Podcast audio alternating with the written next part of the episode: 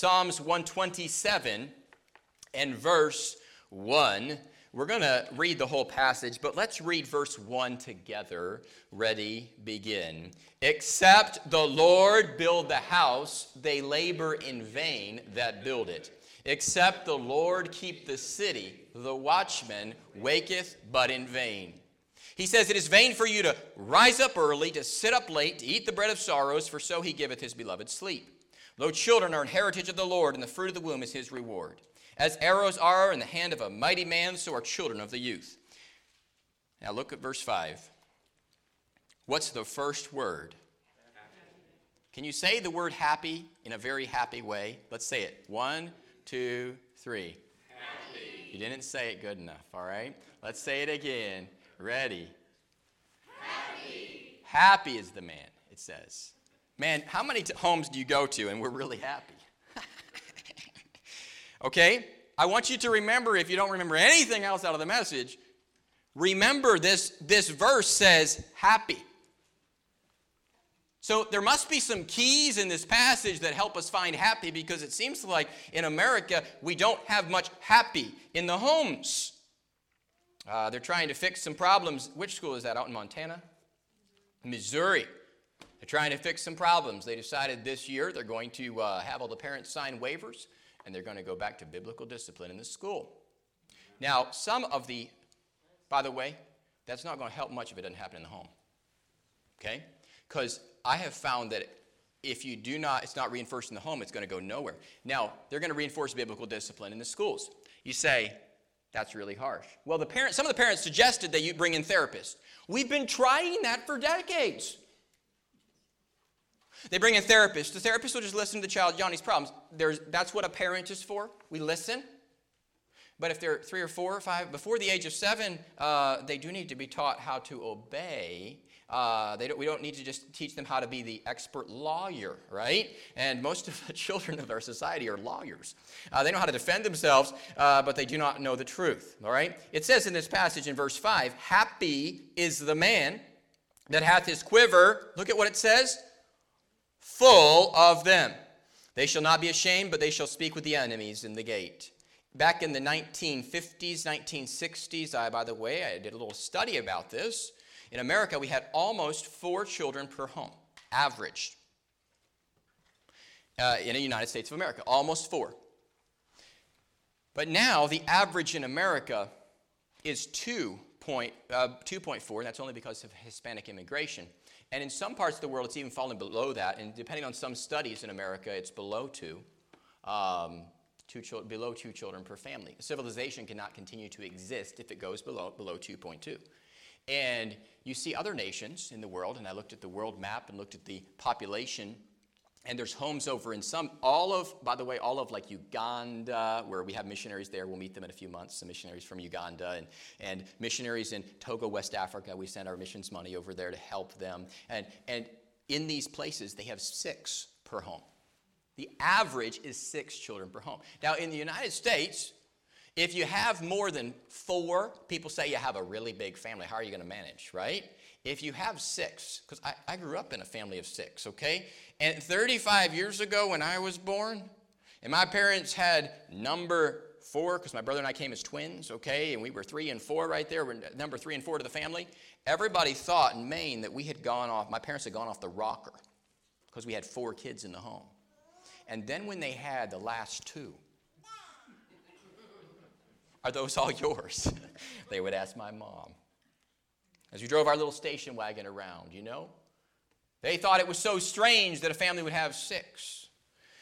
This week, I uh, met, a, met an individual, a man, and uh, he's hopefully going to come visit this church. And, and you know, God puts people in your path to encourage and help you, and, and sometimes uh, God just knows what you need, right? To encourage you in the way. And uh, this man, interestingly, his mom worked as a therapist helping special needs and helping uh, kids who were troubled youth from age 13 and up over in Vermont. And she had a lot of good, good advice that she gave about that and the things that they would implement. They would take a kid away from all of his surroundings, no phone, amen, no electronics for an entire year, away from all their old friends. And they would put that kid, and the kid would have to build their own house, They have to cut their own wood, and they would live off grid for an entire year on this property, okay? It was a state funded program over in Vermont. And she told me about it. I thought that was pretty cool. And, uh, but you know what? The problem was some of them kids, she told me they would go back home and they couldn't figure out why. All of a sudden they came back and they were back in all that stuff again. And uh, she said she tried to get the school to implement drug tests for the parents too. Um, now, I tell you, it was a unique time and she was trying to help people. And the state, of course, shut that school down later on.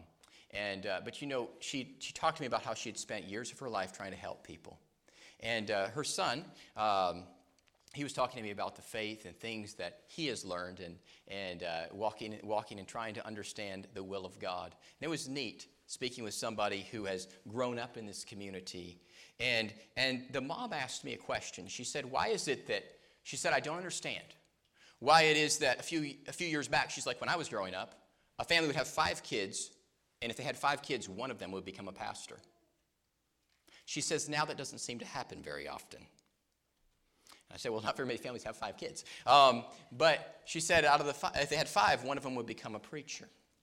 One of them would go into the ministry, and she said, It's so sad. The churches, there's no ministers. And she was talking about that. And, you know, I tell you, my friend, there is a need. There is a great need for young men to go into the ministry. And I thank God for one of our own, for Kamari. And you, you love Miss Linda. You go up here, give her a hug, okay? She's missing her son, all right? He's not missing mommy yet, but he will.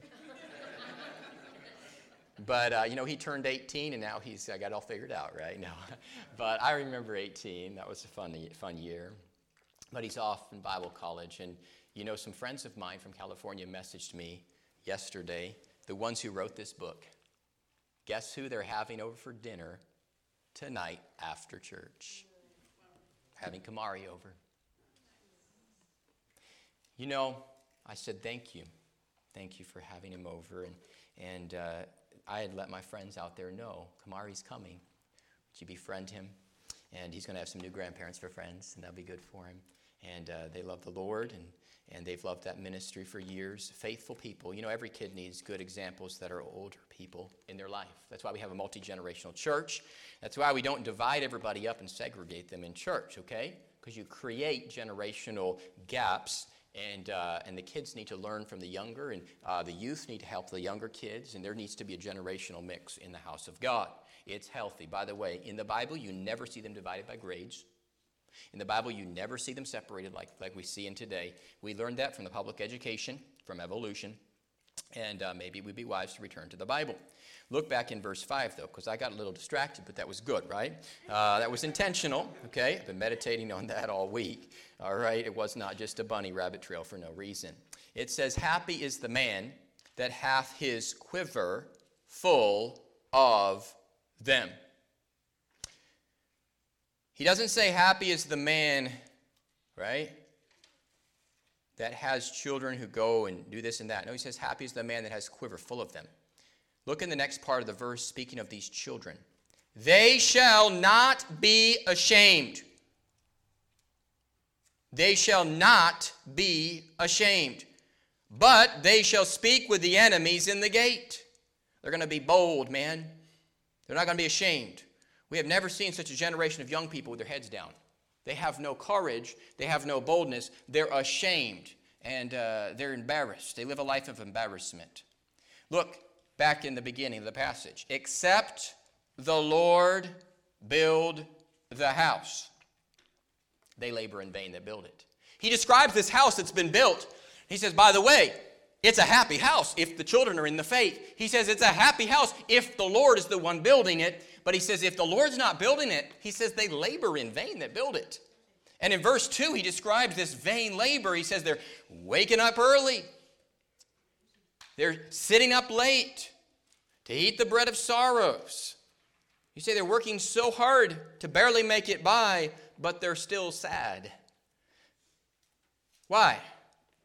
Because pursuit without Christ is nothing, it's a vain pursuit. We live in a world that's filled with a lot of ideas and ideals on how to build a Christian home. Just a few, uh, few days ago, I heard some advice uh, from a young mother, and don't worry, you don't know her. She's not related to y'all. She doesn't live here, okay? Doesn't live in this estate. But uh, she was trying to give my, my wife some advice. And uh, she told my wife that in her home, they raise their kids with no rules.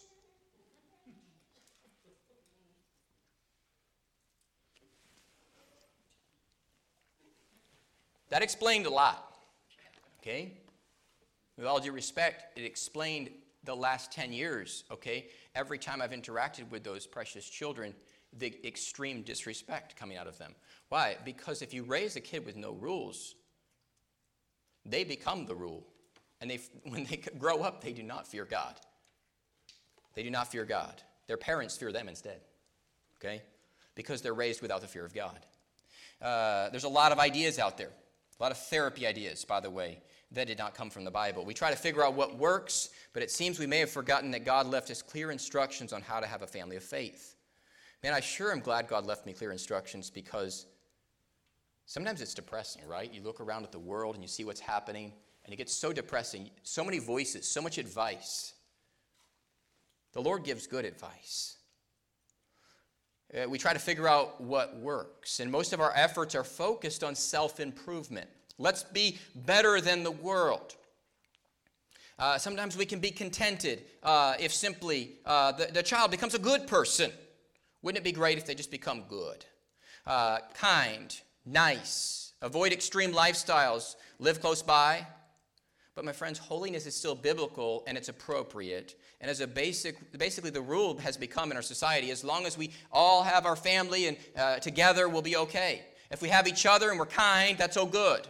But the modern Christian home is built entirely upon a foundation of selfishness, and it's why the kids don't stay in the faith. And I don't say that to be harsh, I don't say that to be mean, I don't say that to be an expert. I just have meditated on this book my entire life. And I remember as a little child, little 10, 11 year old, thinking, man, you know what? If we would change this in our home, right? Okay, I grew up in a Christian home, but if we would change these few things in our home and we do it like the Bible says, I just wonder if things might be different. I used to wonder that as a child. I used to read the Bible and think, man, that wasn't being judgmental or harsh against my parents, right? My parents loved the Lord and they tried to do what's right. But understanding this is what the Bible teaches, let's get back to the Bible. Instead of reading 10,000 books, let's just go back to the Word of God. If we're going to stand for Jesus, we're going to have to stand against the culture. And what does a family of faith look like? Because it's hard to find that today. Um, and if somebody like uh, you see today, right, uh, one, one family gets on TV, like the Duggar family, right? And then what do they do? They try to attack them and find something wrong and something happens in the home. Or, uh, I mean, uh, they did a lot of things right, right? And so we're looking for answers. And sometimes uh, we look uh, out there and we say, man, where are the answers? What does a family of faith look like? Look, if I didn't believe that the Bible has answers and if we follow his plan that would work, I'd just stop preaching because look, you see around you in society, families, even Christian homes, crumbling, okay? And, and, and people growing up in the faith but crumbling. So if you didn't believe the Bible has answers, we might as well stop preaching it. But I do believe the Bible has answers. And I believe that God has answers. If we come back to His plan, we can establish homes of faith, families of faith. And look, we don't have to make generational sins. We do not have to continue in the sins of our forefathers. We can press forward. We can help. And many of you are burdened for your grandchildren. We can help them come into faith. We can help them in the Word of God, but we need help. We need the Word of God. Let's look at what the Bible says first this morning, and let's look at a, the solid foundation. A solid foundation. By the way, it's hard to teach on these things at the age of 35.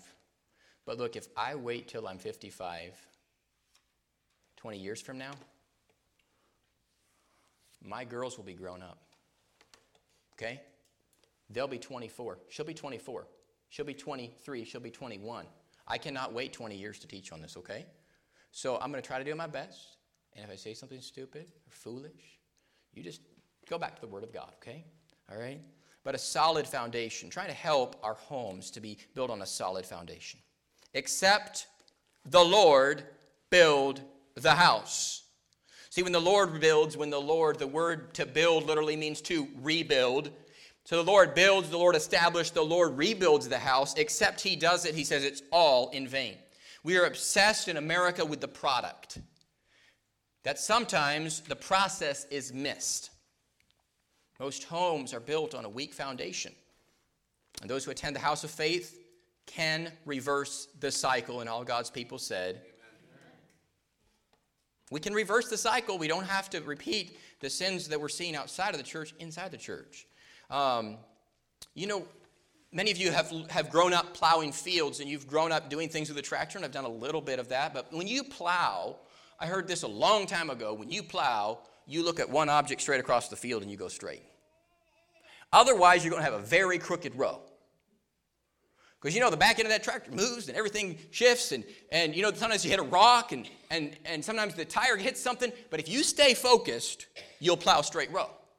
And if you look straight across the other side, you'll plow a straight row. And you can't plow a row straight if you keep shifting your focus. And sometimes when we're when we're trying to raise our family in the faith, we're trying to build on a solid foundation, there's so many things pulling for our attention and uh, and so many things that are driving for our attention. Because you know what? Except the Lord build the house, they labor in vain that build it. They labor in vain that build it. Look, there were some people that needed spiritual help this week. There was places that needed to be, things that needed to be done, and things even around here that needed to be done. And uh, it was Friday, and I went over and visited some uh, man I'm trying to help, encourage, and and he said, he said, you know, tomorrow's the best day. He said, you got to go to the fair with your kids tomorrow. And I said, but you know what? We got things we're doing tomorrow. we got people in the house of faith we're helping tomorrow. And this year we're not going to do that. Why? Because uh, we just got other things we're doing. And uh, there's people that need help. Matter of fact, this afternoon I got to go the I got to go visit somebody in the hospital. Um, drive an hour and a half to go visit somebody and help them. People need help. People need help. And, uh, and so uh, we talked about what we were going to do and priorities. And I said, man, look, the priority in my life is going to be the kingdom of God this week, a solid foundation. Uh, when the Lord builds, when the Lord rebuilds. We're obsessed so much with things we see around us. Uh, you, look, you can't mow the lawn neat if you keep focused on random weeds in the grass. And sometimes as parents, we're so focused on the random re- weeds that we miss the general direction, okay? There is a general direction. Okay, I've noticed something too about my, my precious children. Every time somebody comes to live with us in the house, whether it be just a relative for a few days, okay, or whether it be an intern for the whole summer, whatever it is, their behavior immediately changes. It's not, it's just because they figure out how to get away with things. They figure out daddy's distracted, mommy's distracted, okay? Um, they, they find somebody to twist a little bit, okay? And their behavior changes, and all of a sudden a new behavior comes out. And uh, it's like it's called the grandma's disease. Okay, my wife used to get it when she would go visit her grandma. Nothing wrong with the grandparents, it's just the grandma disease, okay? And uh, by the way, grandparents, uh, if you have a, a, child that goes ahead and, uh, you know, helps helps that out of the child, uh, don't be harsh on that child. Uh, encourage the child in the process. Um, the child needs to they need to raise their own kid in the faith and sometimes that, that means they're going to do things uh, to help them and um, it takes a single minded devotion. We've learned, you know what? The child's behavior may change for a week or so, uh, but uh, let's go ahead and address it. Um, let's go ahead and address it again, and let's deal with it. It takes a single minded devotion uh, to accomplish a task. Haven't you found, found this out true in your life? And James supports this. A double minded man, what does the Bible say? He is what? Unstable in all his ways. So we can't build a, build a house on five foundations, and we can't build on shifting sand. It takes a single minded devotion. You say, What's the most important thing that could happen in our home this week? That we love Jesus, that we put God first in everything. If we don't do it this week, that we do it again next week, that we get back to the basics. That's the most important thing. Uh, it, it, doesn't mean raising a family faith, it's a full time job, and it, it doesn't mean we quit our other work and only focus on our family. We can't quit the, the work that we need to do provide but he says, he says, speaking of this, he says, It is vain for you, you to rise up early, sit up late, and eat the bread of sorrows. For so he giveth his beloved sleep. God gives rest in the home when the home is built around his word. Because it says, Happy, in verse 5, is the man. Happy is the man. Uh, the children need to see that we can merge these things together. That the job and somehow the house of faith and somehow our daily life by the grace of God, can be merged together where the priorities never conflict. Where whatever is the most important always is predominant and preeminent in our lives. The kids never doubt what is most important to us. Uh, where our kids see us handle the difficult job with grace. You say, do we always do it that way? Of course we don't. But where they see that we can learn how to deal with something because we heard a sermon and it helped us, and then we applied it because faith comes that's where i've got my help is from hearing the word of god we heard it we got help in our personal daily devotions we heard it we got help and it helped us it changed us you say what do we do if somebody says they don't the kid says they don't like my bible we say you know what child this the word of god is the only thing that's helped me I haven't found answers in the world. It's only in the Word of God. Uh, they need to see daddy can hear a sermon and know daddy was obedient to the Word of God. If this book changes us, it will change them. There's way more of a chance it will change them. But if it doesn't change us, uh, it doesn't change us. It, why are we expecting it to change them? Amen?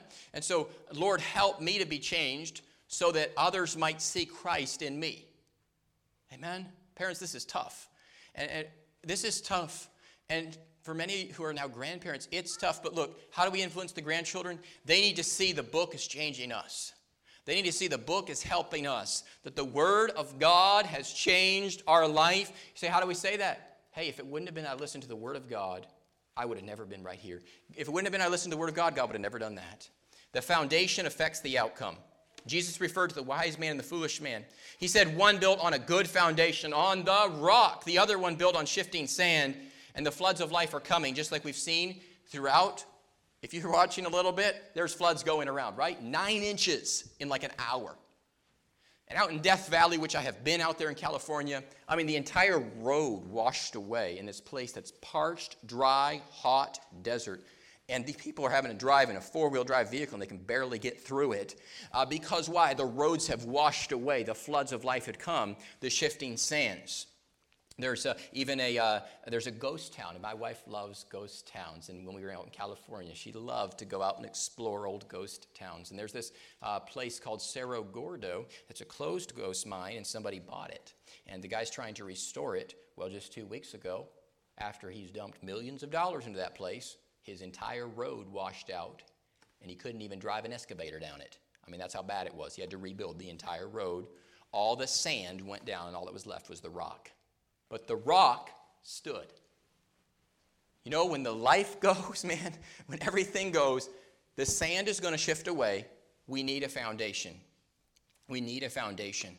The floods of life are coming, a solid foundation. Let's look at some aspects of this foundation this morning.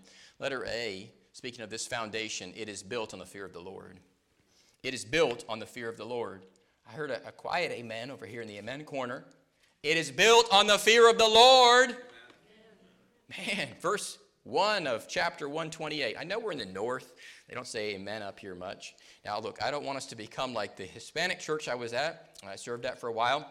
And uh, some of the dear brothers, they'd get up during the message. And you ever been in one of these kind of Heil style church? And they'd all get up and they'd slap the Bible and say, Amen! And they would be so loud. And it was almost obnoxious. Okay, we don't want to be that loud. But it's okay to say amen. It means I agree uh, that, and that I agree with what God is saying.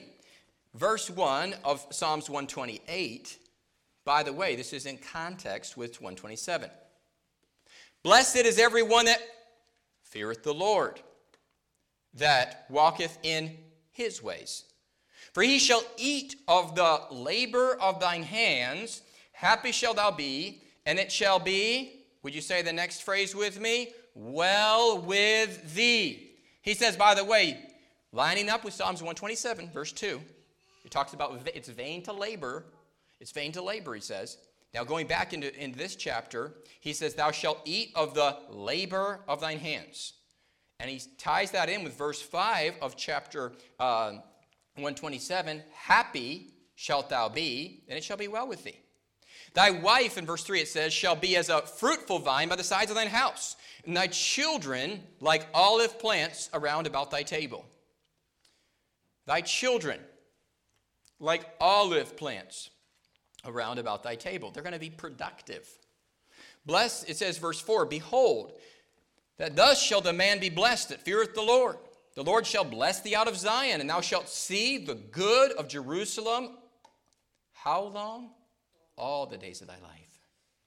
Now, this was written to the Israelites, but we can take it and we can apply the scripture to our own life. Verse 6 Parents, grandparents, great grandparents, take this verse to the bank.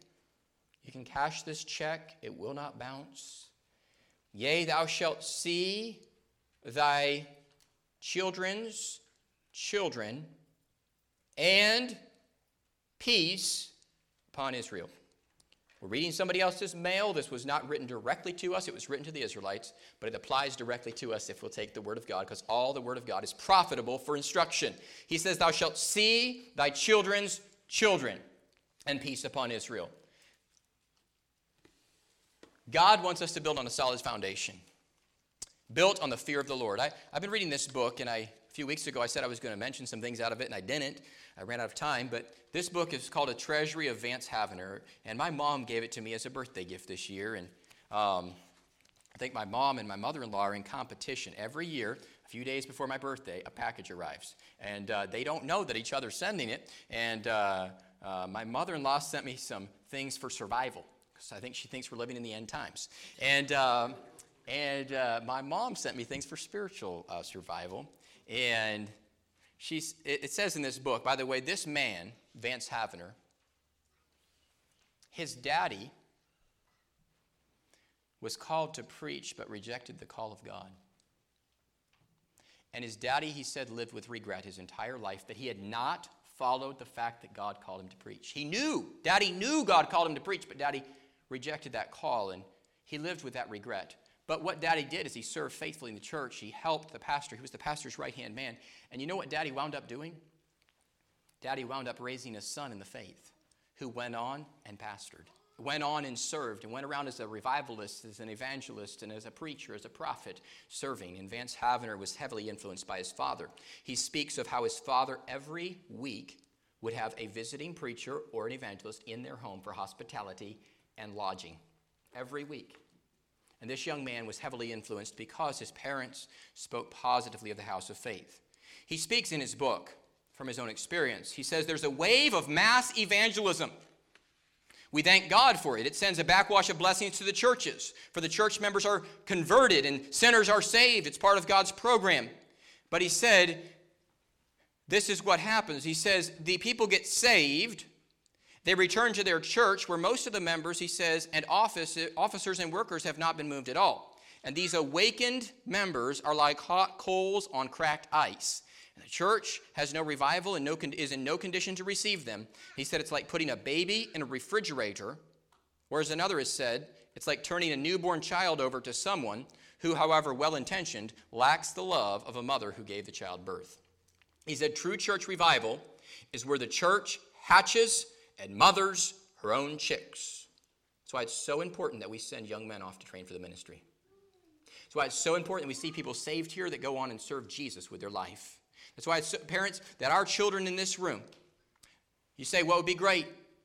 It'd be great if all of my daughters married preachers and went into ministry. You say, the reason a lot of people don't want to marry a preacher and the reason people, a lot of people don't want to go into ministry is because they don't want to live on ministry salary.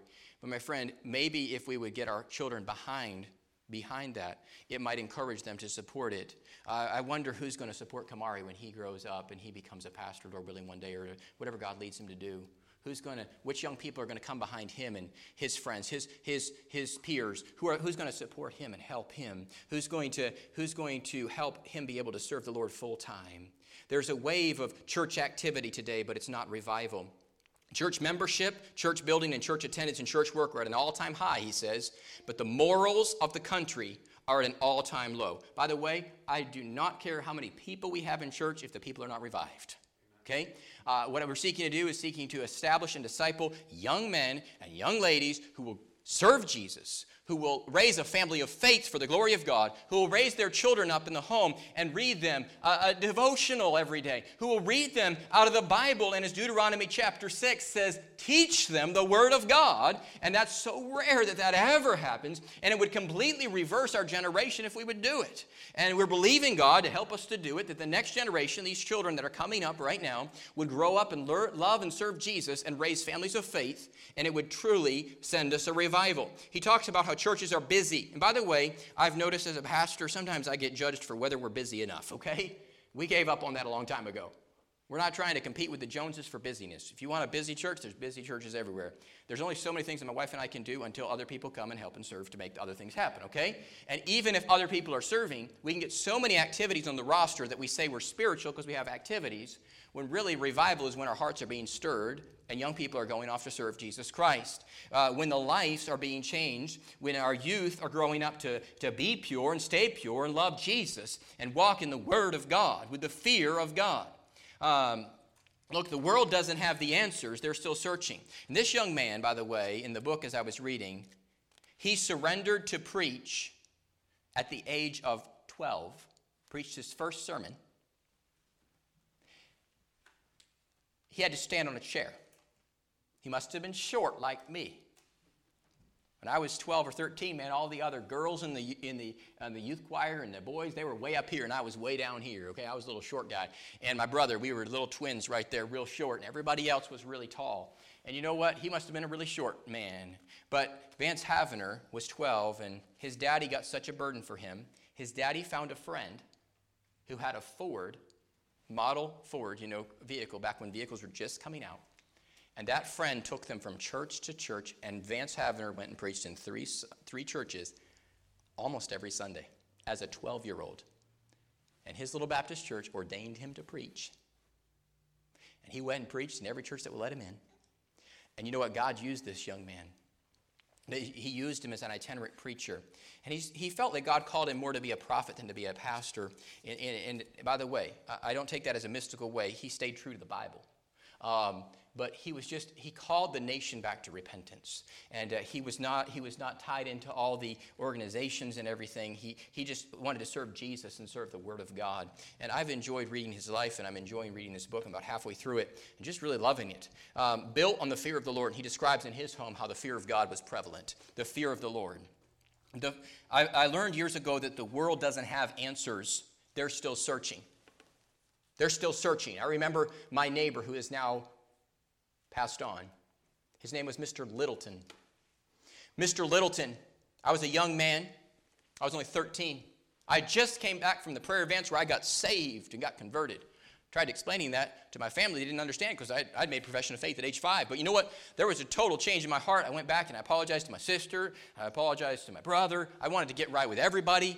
There was repentance, okay? That's a change, a sign of a change. And then you know what? There was a time of cleansing and walking with Jesus. And I remember going back to the little town, Lincoln, Maine, and Mr. Littleton across the street. I told him, I said, Mr. Littleton, I surrendered to be a preacher. We were talking about things. And I said, this is 22 years ago. I surrendered to be a pastor.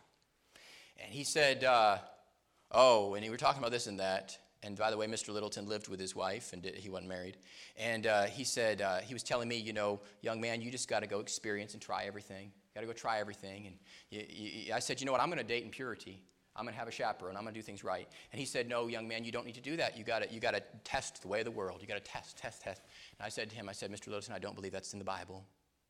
And I remember telling that to Mr. Littleton as a little 13 year old when he was trying to influence me. By the way, parents, the kids, the neighbors, the people in society try to influence our children, don't they? And they push strong. And I remember Mr. Littleton telling me that. And now, as a, as a, a young man who's now a little bit older, I look back on that and I say, Thank God I didn't follow Mr. Littleton's advice. I would have never been able to preach to youth in my teenage years. I would have never been able to teach youth on purity in my 20s. Why? Because I wouldn't have lived it. See, I wouldn't have been able to influence others. You can't influence others when we don't live it ourselves. It's built on the fear of the Lord. It's built on the fear of the Lord. And you know, it's because of the fear of God, it's a miracle that any of us stay in the faith. And the fear of the Lord brings blessing. Rules are not a curse. God has rules. And our kids ought to fear God more than they fear us. They will be more inclined to fear the Lord if they see that we fear Him. Our kids need to see that we weep over our own sin and then we change. They need to see the fear of God has changed our life, that we're actually genuinely, as parents, as adults, grandparents, that we are genuinely afraid because God said it, we're not going to do it. Okay? If God said don't do it, we're not going to try it built on the fear of the Lord. They need to see a fear of God. And by the way, it speaks that there is a generation that has no fear of God. And we're in that generation. So a family of faith is built on a good foundation on the fear of the Lord. A family of faith is also built on hard work. It's built on the hard work. Verse 2 speaks of this in both chapters, but in verse 2 of chapter 128, he says, For thou shalt eat not the labor of somebody else's hands, the labor of thine hands. There's nothing more fun than working and getting something from it, planting something and getting something from it. Uh, work is essential, hard work is essential. By the way, one of the Ten Commandments speaks of this. Six days shall ye, what does he say? Labor. And do all thy work, and the seventh is a day of rest. By the way, Vance Havner says, uh, speaking of his life, the family knew Sabbath. Uh, Susanna Wesley, who influenced the Wesley brothers, who started the Methodist Church. Susanna Wesley was heavily strong on this in her home, and the children grew up in the home of Samuel and Savannah, uh, knowing that Sabbath was a special day it was a different day, and they truly learned to fear the Lord. Built by hard work. Um, hard work is essential. You'll never find a man in the Bible who was blessed for laziness. Psalms 128, verse, 8, verse 2 says, Thou shalt eat of the labor of thine own hands, he says, of thine hands, and happy shalt thou be, and it shall be well with thee. You know, there's no better sleep than the sleep of hard work, um, and the sleep of honesty as well. And you know, I've taken this verse to the bank and deposited the check and it never bounced. Hard work pays off. It does. Uh, you know, something simple that we try to do in our home, it's something just little, but it's a big deal for us. We kind of celebrate it when the baby starts to carry their own diaper to the trash can. Okay? That started at about, uh, about two months ago with Eliza. It was a big deal to us. Like, that's something we, we want to have happen. And we clap and we cheer when that happens, and it's like, yay. Okay? Now, there's some that I do not let her carry. All right? They're very defiled. But she does not understand when daddy does that. It's confusing because she picks up the diaper and the wipes, brings them to us, okay? She does it every morning at a predictable time. She wakes up and does it, okay? And about 7 a.m., man, she's, she's got the two right there and she's ready, okay? And she brings them and she know, you know what she wants. And then when she gets uh, taken care of, immediately reaching for that and going straight on a, like a bee. And, and by the way, she wasn't disciplined to make that happen. It was just, she's at the young, moldable age. It, it's easy to make it fun. And you just call them over. You know, for us, it's so much fun. Why? Because they're learning a little bit of work a little bit of work at a very young age, and it, it helps later on when other things need to be done if they've learned how to do a little bit of work. And that's not child abuse to teach your child how to carry something. They'll pick up a toy that's far heavier than that all day long and carry it around. They'll drag their blankie everywhere they go, okay? Um, it's built by hard work. And, you know, every day I bring my lunchbox home, when I bring it home, she does something that none of the other children have done quite as well as she does. Okay, she's daddy's little girl, all right? But um, she walks right over to it and opens it up. And I don't know how the little child opens it. She's done this for a long time. She'll open it up and she starts pulling all the water bottles out and wants to bring them right up. And she, I need to go to the sink and fill them up. I mean, if I don't, she'll make sure that I do, okay? I need to go straight over to the sink and she wants all those things filled up and passing them right one after the other. And then when it's the ice, walk right over to the fridge, and she knows where it goes. Okay? She wants it to go in there. And, and the water bottles that are full, she walks over to the fridge with them. She wants them to go in the fridge because she knows they're full. Uh, it's fun for me to see that happen with a little child. Why? Because they're learning a little bit of work at a young age, and they, they really are, it's, it's so much fun uh, in the home if they, they learn how to work a little bit.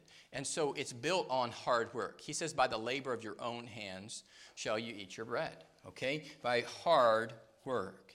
Um, we could learn a lot from other societies that do this. Built on the fear of the Lord, built by hard work. And uh, look at this other aspect built by a faithful marriage. This is really good. Verse 3 Thy wife, this is Psalms 127, thy wife shall be as a fruitful vine by the sides of thine house, thy children like olive plants round thy table. Bible speaks of this Christian home. Except the Lord build the house, they labor in vain.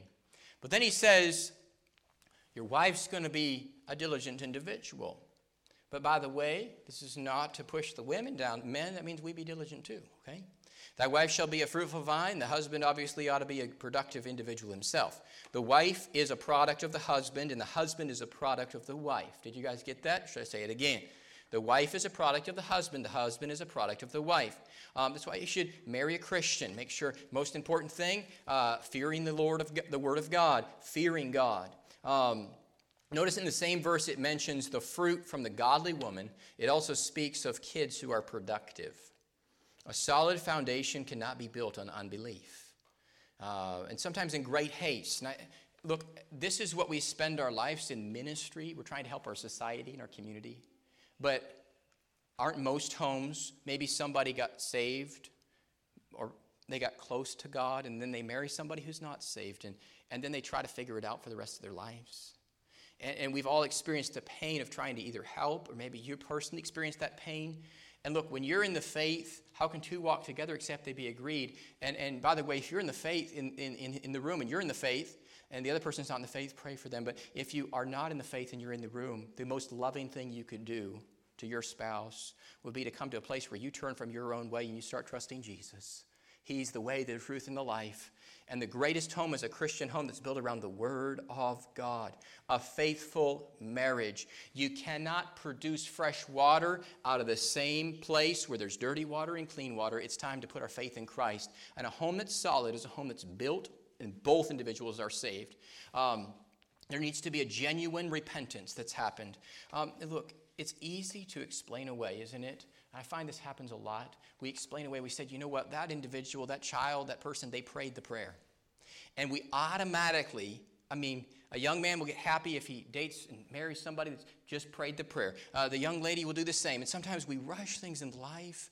And it's built by a faithful marriage, and both need to have a genuine change of heart, genuine love for the Word of God. They need to love the Word of God more than themselves a faith filled marriage. And if you've walked through the pain of, of having to live in a situation like that, you know exactly what I'm talking about. It needs to be built on faith. A solid foundation is not built on unbelief. And um, 70% of those uh, that we've helped uh, in life and even every place I've lived and worked around the world, helping in other countries, 12 other countries, the same situations. Um, uh, uh, somebody rushed into marriage with an unsaved individual, expected to reap, reap a good harvest. And so, uh, look, if the, if the girl doesn't love the book more than you do, she's not worthy to be your wife. Boys, if she doesn't love the Bible more than she loves you, she's not worthy to be your wife. And boys, I mean, girls, if the boy mocks and picks at the pastors and leaders, he'll never be a good leader himself.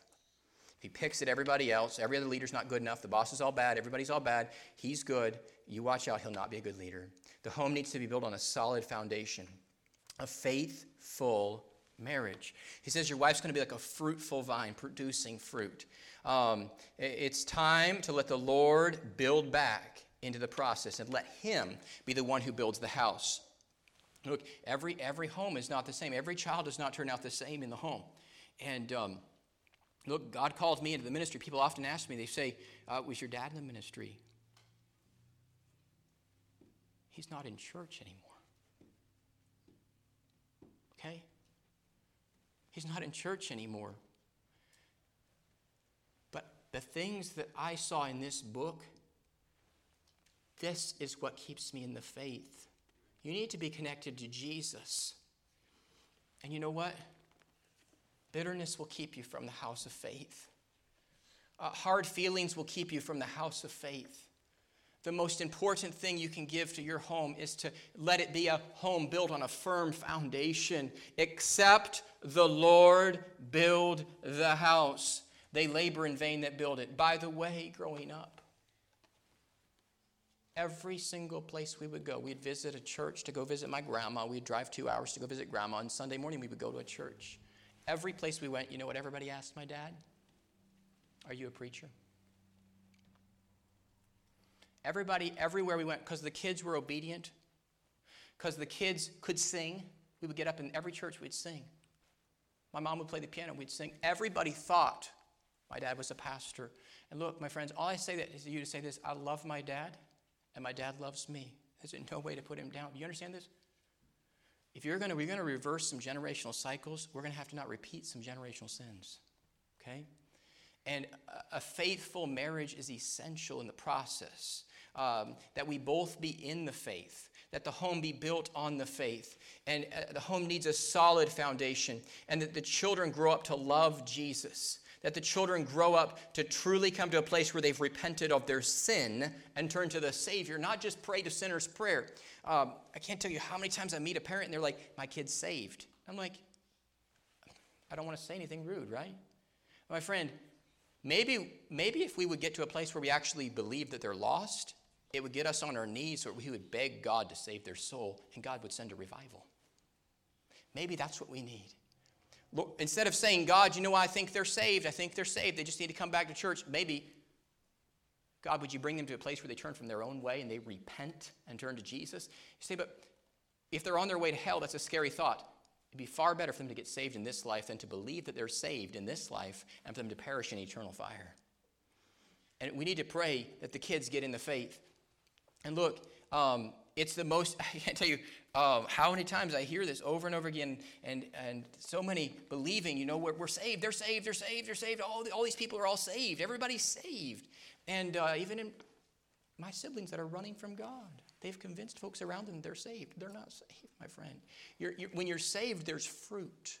When you're saved, there's fruit. When you're saved, there's a change. When Jesus comes into the life, he makes all things new. And it's built by a faithful man, marriage, a family of faith. By the way, that's why our culture is attacking this word right there on the bottom. They're attacking it and all the forces of hell are against that one word on the bottom right there and trying to redefine that word. But you know what? Sometimes we're so worried about the redefinition of that word. The most important thing, the reason why sometimes those young people are going into alternate lifestyles is because they haven't seen a happy marriage. They need to see happy, happy, happy is he. Look back in verse 5 as we close. Happy is the man that hath his quiver full of them. Happy is the man who has kids. Okay? And verse 2 Happy shalt thou be, chapter 128. Happy shalt thou be. I want happiness in my home. Okay? Happiness is not the result of us uh, reading a book, um, meeting with a psychiatrist. It's just the result of us meeting with Jesus and, and, and choosing to love like Jesus loves. And then choosing to esteem his words, as David says in Psalms 119, above our necessary food where the Word of God literally is the, the only thing that's important in our home, and every kid knows it that grows up in our home what's important. The kids see that that's important, man, it'll change their lives. When they see that we love this book, say, What can I do? Daddy, what you can do is get this book out, dust it off, and read it. Read it to the kids. Only take about five minutes or less. Read it. You say, What if I don't understand it? Let's study it together. Uh, faith comes by hearing, and hearing by the Word of God. They're going to get information from the world, they're going to get it from school. They need to get it from this book and more from this book than they get from any other place. A faith filled home. Let's believe God to help us to build on a solid foundation for the glory of God. Thank you for listening so well this morning. I, I went a little short a few weeks ago. Today went a little long. Y'all listen so well. Let's, let's stand for prayer and uh, let's ask God to help us with this and ask God to help us that we might have families of faith for the glory of God. What does a family of faith look like? a solid foundation, built on the fear of the Lord, built by hard work, built by a faithful marriage. And maybe this morning you would just pray that God might help that you, that your kids might have the fear of God, the grandkids might develop the fear of God. I believe it would be appropriate that we pray for our homes, we pray for our grandkids, we pray for our great grandchildren, that they grow up to fear God, diligent, hard work, and a, a faithful marriage, that we might glorify God man, I want a good foundation for this next generation. I want my kids to grow up in the faith, loving Jesus, loving Jesus with all of their heart. I don't care if they win the American Idol's talent show. I don't care if they get a good a job that pays amazingly. No, they just need to love Jesus and love this Bible because, because we're going to all spend eternity one place, heaven or hell, and I want them to care about eternity. May that be said in our homes. We cared about eternity so much that we built on an eternal foundation. Father, you've seen in our hearts and you know our hearts. And as David said in Psalms 139, Search me, O God, know me, try my heart, and see if there be any iniquity in me. And Lord, every one of us needs help. Uh, our society is crumbling around us, and we need help. Uh, those who attend the house of faith, we need help that we might be a, not only a good example, but that we might be solid ourselves in the faith. And Lord, may we right now do, make decisions with you, do business with heaven, that we might impact this community with the gospel of Jesus Christ. And Father, I pray if there be one in the house that's not yet repented, not yet turned to Christ for salvation, that they wouldn't leave the room until they turn to Christ, and that you would convict and you would move. And we thank you for what you are doing in our hearts, Lord. We're believing you to do great things. As the piano begins to play, would you take a moment to do business with God? Would you step out from where you're at and would you kneel and ask God to help you? Would you lift your hands to the God that sees and knows, Lord, I need thee. Lord, I need thee. Every hour I need thee. Would you ask God for help today? I believe God wants to move, He wants to work in our hearts. Would you ask Him? Young people, would you ask God to give you a godly mate? Would you ask you to, God to give you somebody that fears God, that follows God fervently, loves Him with all their heart?